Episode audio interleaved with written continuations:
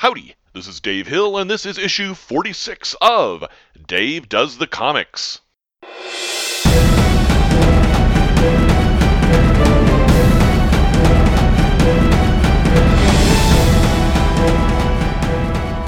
This is my monthly comic book review podcast recorded on December 2nd, 2012.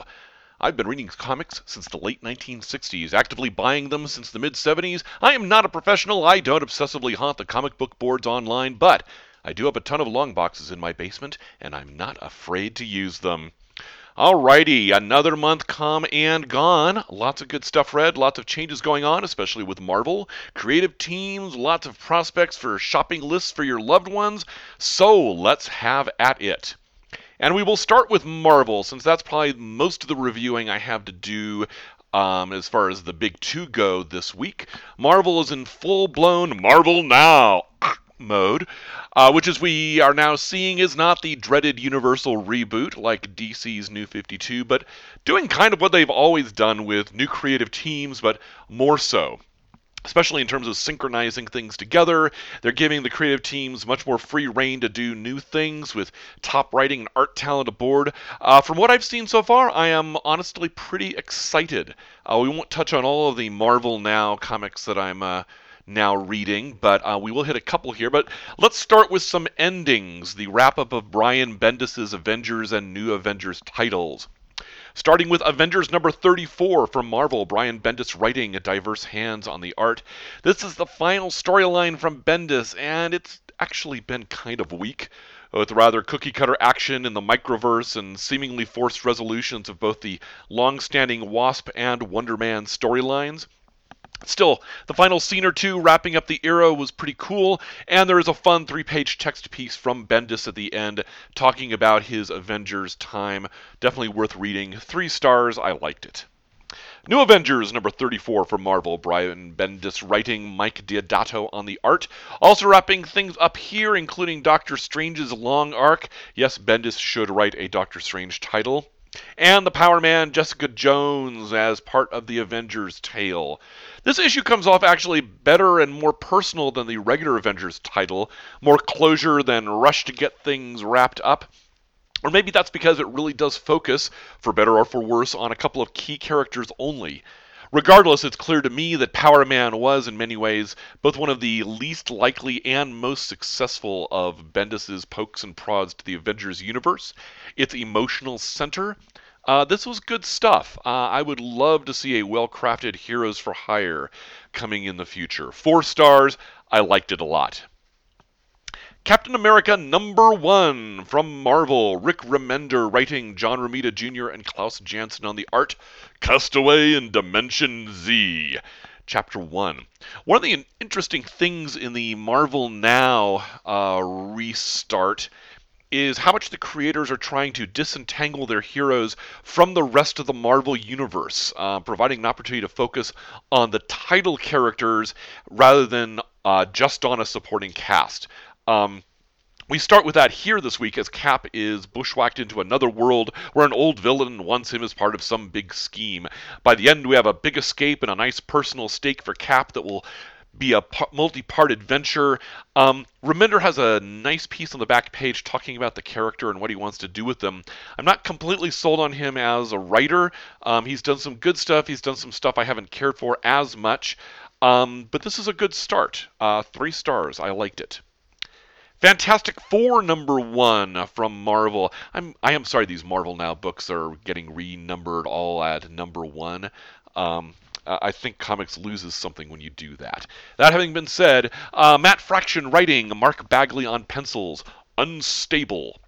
Fraction's taking a road trip with the Fantastic Four, too, ostensibly for educational purposes for Franklin and Valeria, but in reality a search for some sort of cure for Mr. Fantastic's body breaking down. Fraction shows here a good talent for the voices of the characters, and Bagley's art is, as always, dynamic and exciting. Another good start, three stars. I liked it. All New X Men, numbers one and two from Marvel. Brian Bendis writing, Stuart Immonen on the pencils. Uh, Brian Bendis begins his reign over the X titles, having now left off from the Avengers titles. The Beast is dying and sees around him nothing but the post AVX craziness destroying the mutant community. So he hits on a desperate solution travel back in time, retrieve the X Men from when they were first forming up, bring them ahead, and convince the past Scott Summers not to become a genocidal lunatic like the current Scott Summers. Uh, it's certainly big picture stuff, bold and epic, and doesn't exa- don't examine that basic concept too much because it will shatter. But it does encourage the kind of freewheeling, character-driven dialogue that Bendis is so good at. Uh, the action is active, the character interplay is promising, and it looks like a good start to Bendis's X Family run. Four stars. I liked it a lot. A plus X number two from Marvel. This book is a direct descendant of the ultra short done in one battle book that was AVX versus uh, uh, during the the Avengers versus X Men uh, arc. But now it features Avengers and X Men mutants fighting someone else together for half a book each. Uh, the tone is intentionally breezy, but it leads to just a lot of fun stuff for a lot of different creators, as we see in this issue's Rogue Black Widow team up in Paris by Chris Bachalo, or an Iron Man Kitty Pryde team up by Peter David. Uh, fun popcorn entertainment, and you know, that's not at all a bad thing. Three stars, I liked it. Astonishing X Men Annual number one from Marvel. Uh, Christos Gage writing, David Baldeón on pencils. Welcome to the family. I really haven't cared for this title all that much in the past year under Marjorie Liu's writing, which I find overwrought for my taste, and the Northstar marriage romance bits have been far more soap operatic than I actually enjoy. Um, this issue, though, with Jean Paul and Kyle taking their honeymoon in Paris, is pretty cool given that Kyle starts to learn what being an ex spouse, X as in Xavier, not X as in EX, uh, can really mean in a series of conversations with a variety of X Men with a variety of relationship experience. Will he end up fleeing in terror, rising to the challenge, becoming a completely different person, or will he still be part of Northstar's heart? Ah, love. But also some big thinking. Uh, the back half of this issue is a reprint of Alpha Flight number 106 from 1992, the issue where North Star first publicly came out as gay. Wow, comics were bad back then. Uh, three stars. I liked it. Marvel Tales by Alan Davis, trade paperback collection from Marvel. Alan Davis, duh, writing and penciling. I've always had an uneasy feeling about Alan Davis's clandestine family of mystic mutants. It's always come across as a bit overindulgent and fanficky. Uh, ooh, I have my special characters that have always been around in the Marvel Universe for centuries, involved in all sorts of cool stuff, but only I get to play with them.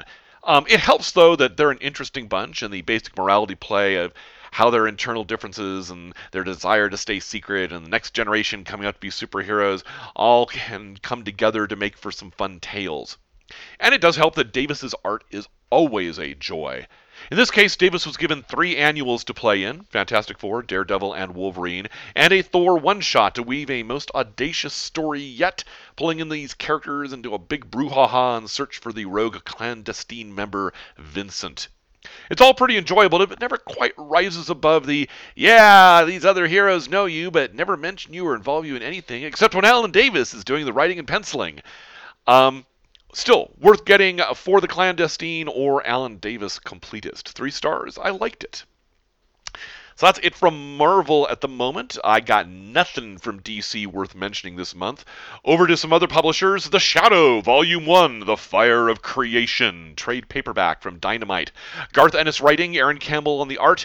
This is collecting the six issues of Ennis's sadly total run on this new title.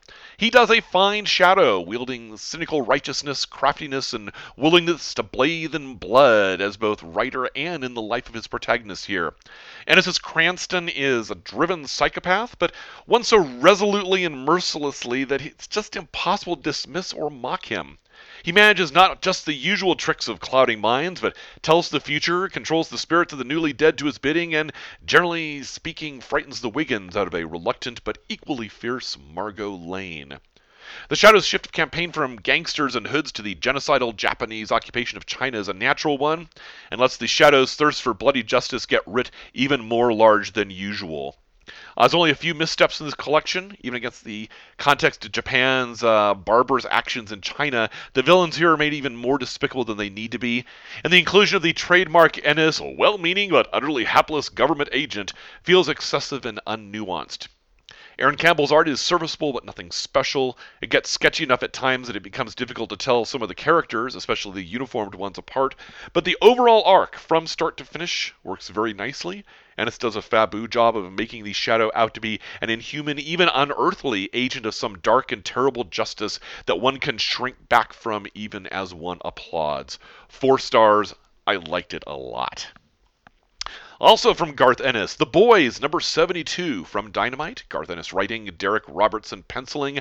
Ennis finally wraps up this lengthy superhero deconstruction tale with neither a bang nor a whimper, but a six months later new status quo, revealing a remarkably satisfying ending to this tale. Even a, a happy ending, which Ennis is just enough of a romantic to to want to see and actually pull off when he puts his mind to it. Um, nice. Uh, now I need to go back and reread the whole thing from front to back uh, once the the next and final trade paperback collection comes out. Four stars. Uh, I liked it a lot. Castle Waiting, number 18 from Fantagraphics, Linda Medley, writer and artist. Another wrap up of the various tales in this book, uh, an extension of the original volume 2 that Medley put together, and a revised volume 2 will be out soon. Um, this has always been a quiet little book with nary a spandex bloodfest or not safe for work word to be seen, and thus kind of an odd thing to be reading about right after The Boys. But that quiet strength is a part of what makes it so attractive. The collection, as I said, comes out in April. Well worth it as a family friendly fairy tale to put on your shelf right next to Volume 1. Four stars. I liked it a lot. Penny Arcade, Volume 8, Magical Kids in Danger, from Oni Press. Jerry Holkins writing, uh, Mike Krahulik on the art. There's not much to say here insofar as if you like Penny Arcade, you'll enjoy this collection of these strips from 2007, and if you don't, you won't. Um, it is interesting, as always, um, even if you're not hugely into the strip, to see through Gabe and Tycho's eyes how the video game industry has changed over time, even in just the last five years. Uh, there were not a lot, tremendous number of laugh out loud moments for me here, but I still enjoyed myself enough to look forward to the next collection. Three stars. I liked it.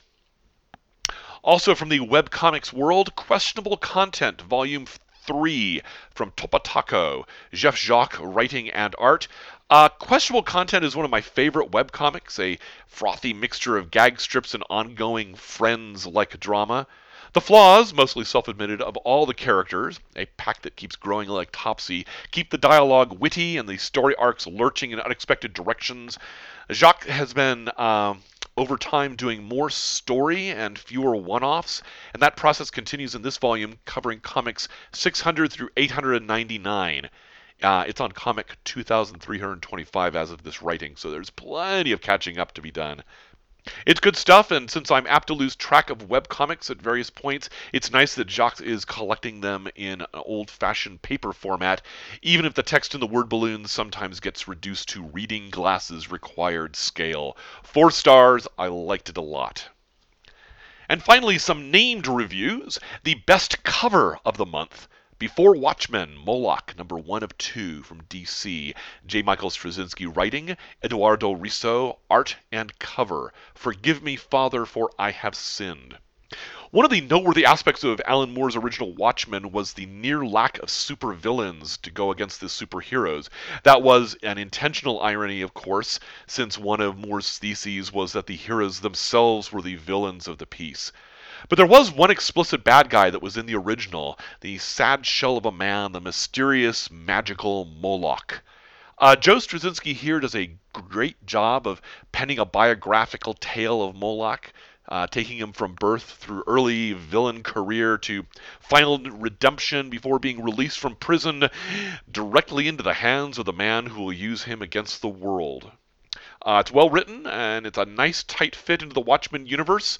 Uh, Risso's interiors are a bit cartoony, but his very simple cover here is dark and menacing and striking in ways both subtle and gross, and goes very well with the story inside. Four stars for both the book and the cover. Uh, I liked them a lot. Best Comic of the Month. Another entry from Marvel Now Thor, God of Thunder, numbers 1 and 2. From Marvel, Jason Aaron writing, Esad Ribic on the art, The God Butcher, Part 1, A World Without Gods, and Part 2, Blood in the Clouds. So, as with some of the other Marvel Now tales, as I said, Aaron is taking the new Thor title back a step away from the perhaps overly rich Asgardian universe where there are so many other intriguing characters to distract from the title one. In this case, we have a tale of three Thors one in the days of the Vikings, uh, before he held Mjolnir, one in the current time, deep in space, and one in the future as the lonely last king of Asgard setting out in final battle. This gives us multiple insights into Thor, bound together in a single tale of the God Butcher, a creature, of which little is revealed as yet, that slays pantheons. It's a well written story, more than a bit creepy in places, uh, and Ribic's art gives a dynamic, epic, gorgeous feel to the whole thing. Uh, it's an overall idea that I thought sounded kind of gimmicky at first, but Aaron is pulling it off quite well so far. Four stars. I liked it a lot. The best all ages comic uh, that I read this month was actually an old trade paperback pulled off the shelf. Leave It to Chance, Volume 1, Shaman's Rain. From Image, James Robinson writing, Paul Smith on the art. Uh, this is a bit of a cheat, as I said, both a trade paperback and a collection I pulled off the shelf. Uh, this 1997 ah, book was a remarkable collaboration between uh, the two men, Robinson and Smith, an all ages urban fantasy featuring Chance Falconer, the daughter of the city's chief protector and wizard, sort of a cross between Harry Potter and Nancy Drew. It's exciting, it's touching, it's full of great characters. The art is, of course, drop dead lovely, and any kid will enjoy reading it, and a lot of us adults too. It's one of the tragedies of modern comics that the two creators parted ways on this overall project, but I'm giving it five stars. Uh, it's just amazing stuff. Speaking of amazing stuff, the best graphic novel I read over the last month Blacksad, A Silent Hell. Dark Horse, uh, Juan Diaz Canales writing, and Juanjo Guarnido on the art. It is crazy insane that French Spanish creators could do so well such a remarkable rendition of noir detective fiction in a tale set in New Orleans. It seems so quintessentially American of a theme and setting that it's startling to see how well they nail it. Uh, well doesn't describe it though, as the, the writing here is crisp, painful and oh so good, and the art is truly glorious. In fact, the back section of the book has an artistic making of explanation. While such filler is usually annoying or indulgent, this one truly teaches some art lessons. That this story is also done in anthropomorphic style, with animals of various breeds standing in for different races and classes. Um, is is worth noting, but it's not a cartoon book. It never jars. It never comes across in a way to make you ask obvious nitpicking, crossbreeding questions, since it's le- meant less as world building and more as visual shorthand for the underlying individuals. Um, I cannot recommend this book strongly enough for lovers of Hammett or Chandler or the rest, or of truly gorgeous comic art. Alrighty, well, normally at this time we would be saying, hey, this has been 19 minutes already, I better stop. But we're going to go a little bit further here because it is December. It is the gift giving season, and so I want to offer up some recommendations for your holiday gift list for anyone who enjoys comics or art or illustrated fiction or just reading. Um, there's probably something you could find to wrap up and put under the tree for them in the way of a graphic novel or trade paperback. So let's take a look back at the best five star amazings of this last year of Dave Does the Comics and pick out a few for you. First of all, for the all ages group. Um, Gladstone School for World Conquerors from Image, Mark Andrew Smith and Armand Villavert on the creative team. A School for the Kids of Supervillains. It's terrific fun. I'm sorry to see there's not more out there in the way of collections, but it's worth getting this one. Avatar The Last Airbender, The Promise from Dark Horse. Gene Luen Yang on the writing, Gurihiru on the art. Uh, if you're buying for fans of Avatar or The Legends of Korra, this three part book, available for about $6 each on Amazon, so it's overall a bit pricey, is a great continuation of Aang's tale as everyone discovers that cleaning up the Fire Nation's decades long war isn't quite as simple as agreeing to live together in harmony. I'd also suggest for all ages tracking down that Leave It to Chance volume I reviewed earlier in the podcast. For war tale enjoyers or historical fiction buffs, especially about World War II, The Complete Battlefields, Volume 1 from Dynamite, Garth Ennis writing, dark, violent, very human tales rooted in the corners of the massive conflicts of World War II, written with care by Ennis and illustrated by some great artists. Uh, note that Volume 2 is out, but I haven't read it yet. Had to put it on my wish list. For fairy tale lovers, Fables Volume 16, Super Team from DC Vertigo, Bill Willingham on the writing, Mark Buckingham on the art. This is my favorite collection of Fables books this past year, with the Fables deciding the best way to muster the power needed to take down Mr. Dark is to draw on a new set of tale telling memes and myths comic books. Willingham's work on fairy tale characters trapped in the real world is much imitated, but still solidly interesting, intriguing, sometimes maddening, usually entertaining as all hell or other mythical realms. Uh, this is not for a first time reader, though. Um, go ahead and buy any first time reader of this stuff, Volume 1. They will not regret it. Note that Volume 17 is out. Uh, but unread by me as of yet, at least in collected form, and Volume 18 comes out in January. For non traditional comic book story readers, Beasts of Burden Animal Rights from Dark Horse, Evan Dorkin and Jill Thompson, the creative team there. The animals, especially the dogs of the small town of Burden Hill, do more than just their normal romping animal bits. They're also the guardians and protectors of the people there against things that go bump in the night or even in the afternoon. Um, there are some great spooky stories in here. Even though it is about animals, this is not a comic for all ages, or especially for small kids. Uh, my 11 year old daughter, though, loved it. Girl Genius Omnibus, Volume 1, Agatha Awakens, uh, collecting Girl Geniuses Volumes 1 through 3 from Tor Books. Phil and Kaja Foglio um, doing the creative team here. This provides a consolidated collection of the first three volumes of the Girl Genius cycle, the utterly hysterical, totally gripping, and, and wildly imaginative steampunk webcomic by the Foglios. Uh, it's a great jumping on point because it does start from the beginning, and worth gracing any comic collector's shelves. Saga, Volume 1 from Image, Brian Vaughan writing, Fiona Staples on the art. Space opera for the 21st century, moving and scatological and imaginative and violent and sexy and heartstring tugging. Saga is one of the most acclaimed books of this year. It's sort of the forever war as written by Tolkien while dropping acid. Definitely highly recommended. And of course, in this category, let's not forget the Blacksad graphic novel I mentioned earlier in this podcast. And for more, more, more, more, more, more, more normal comic book readers, i.e., the people who like superhero stuff, uh, here's some suggestions. Uh, and they're all three Avengers related. Uh, Avengers Forever trade paperback from Marvel by Kurt Busiek on the writing, Carlos Pacheco on the art. Um, this collects a storyline from some years back uh, Hardcore's Avengers history illuminated in a fun story of time travel, destiny, and why people become heroes. Uh, it's not for the casual reader or the continuity adverse, uh, but this collected miniseries is glorious for those who think all of this comic book history means something. Uh, another one here Avengers, the Children's Crusade from Marvel. Allan Heinberg and Jim Cheung on the creative team there.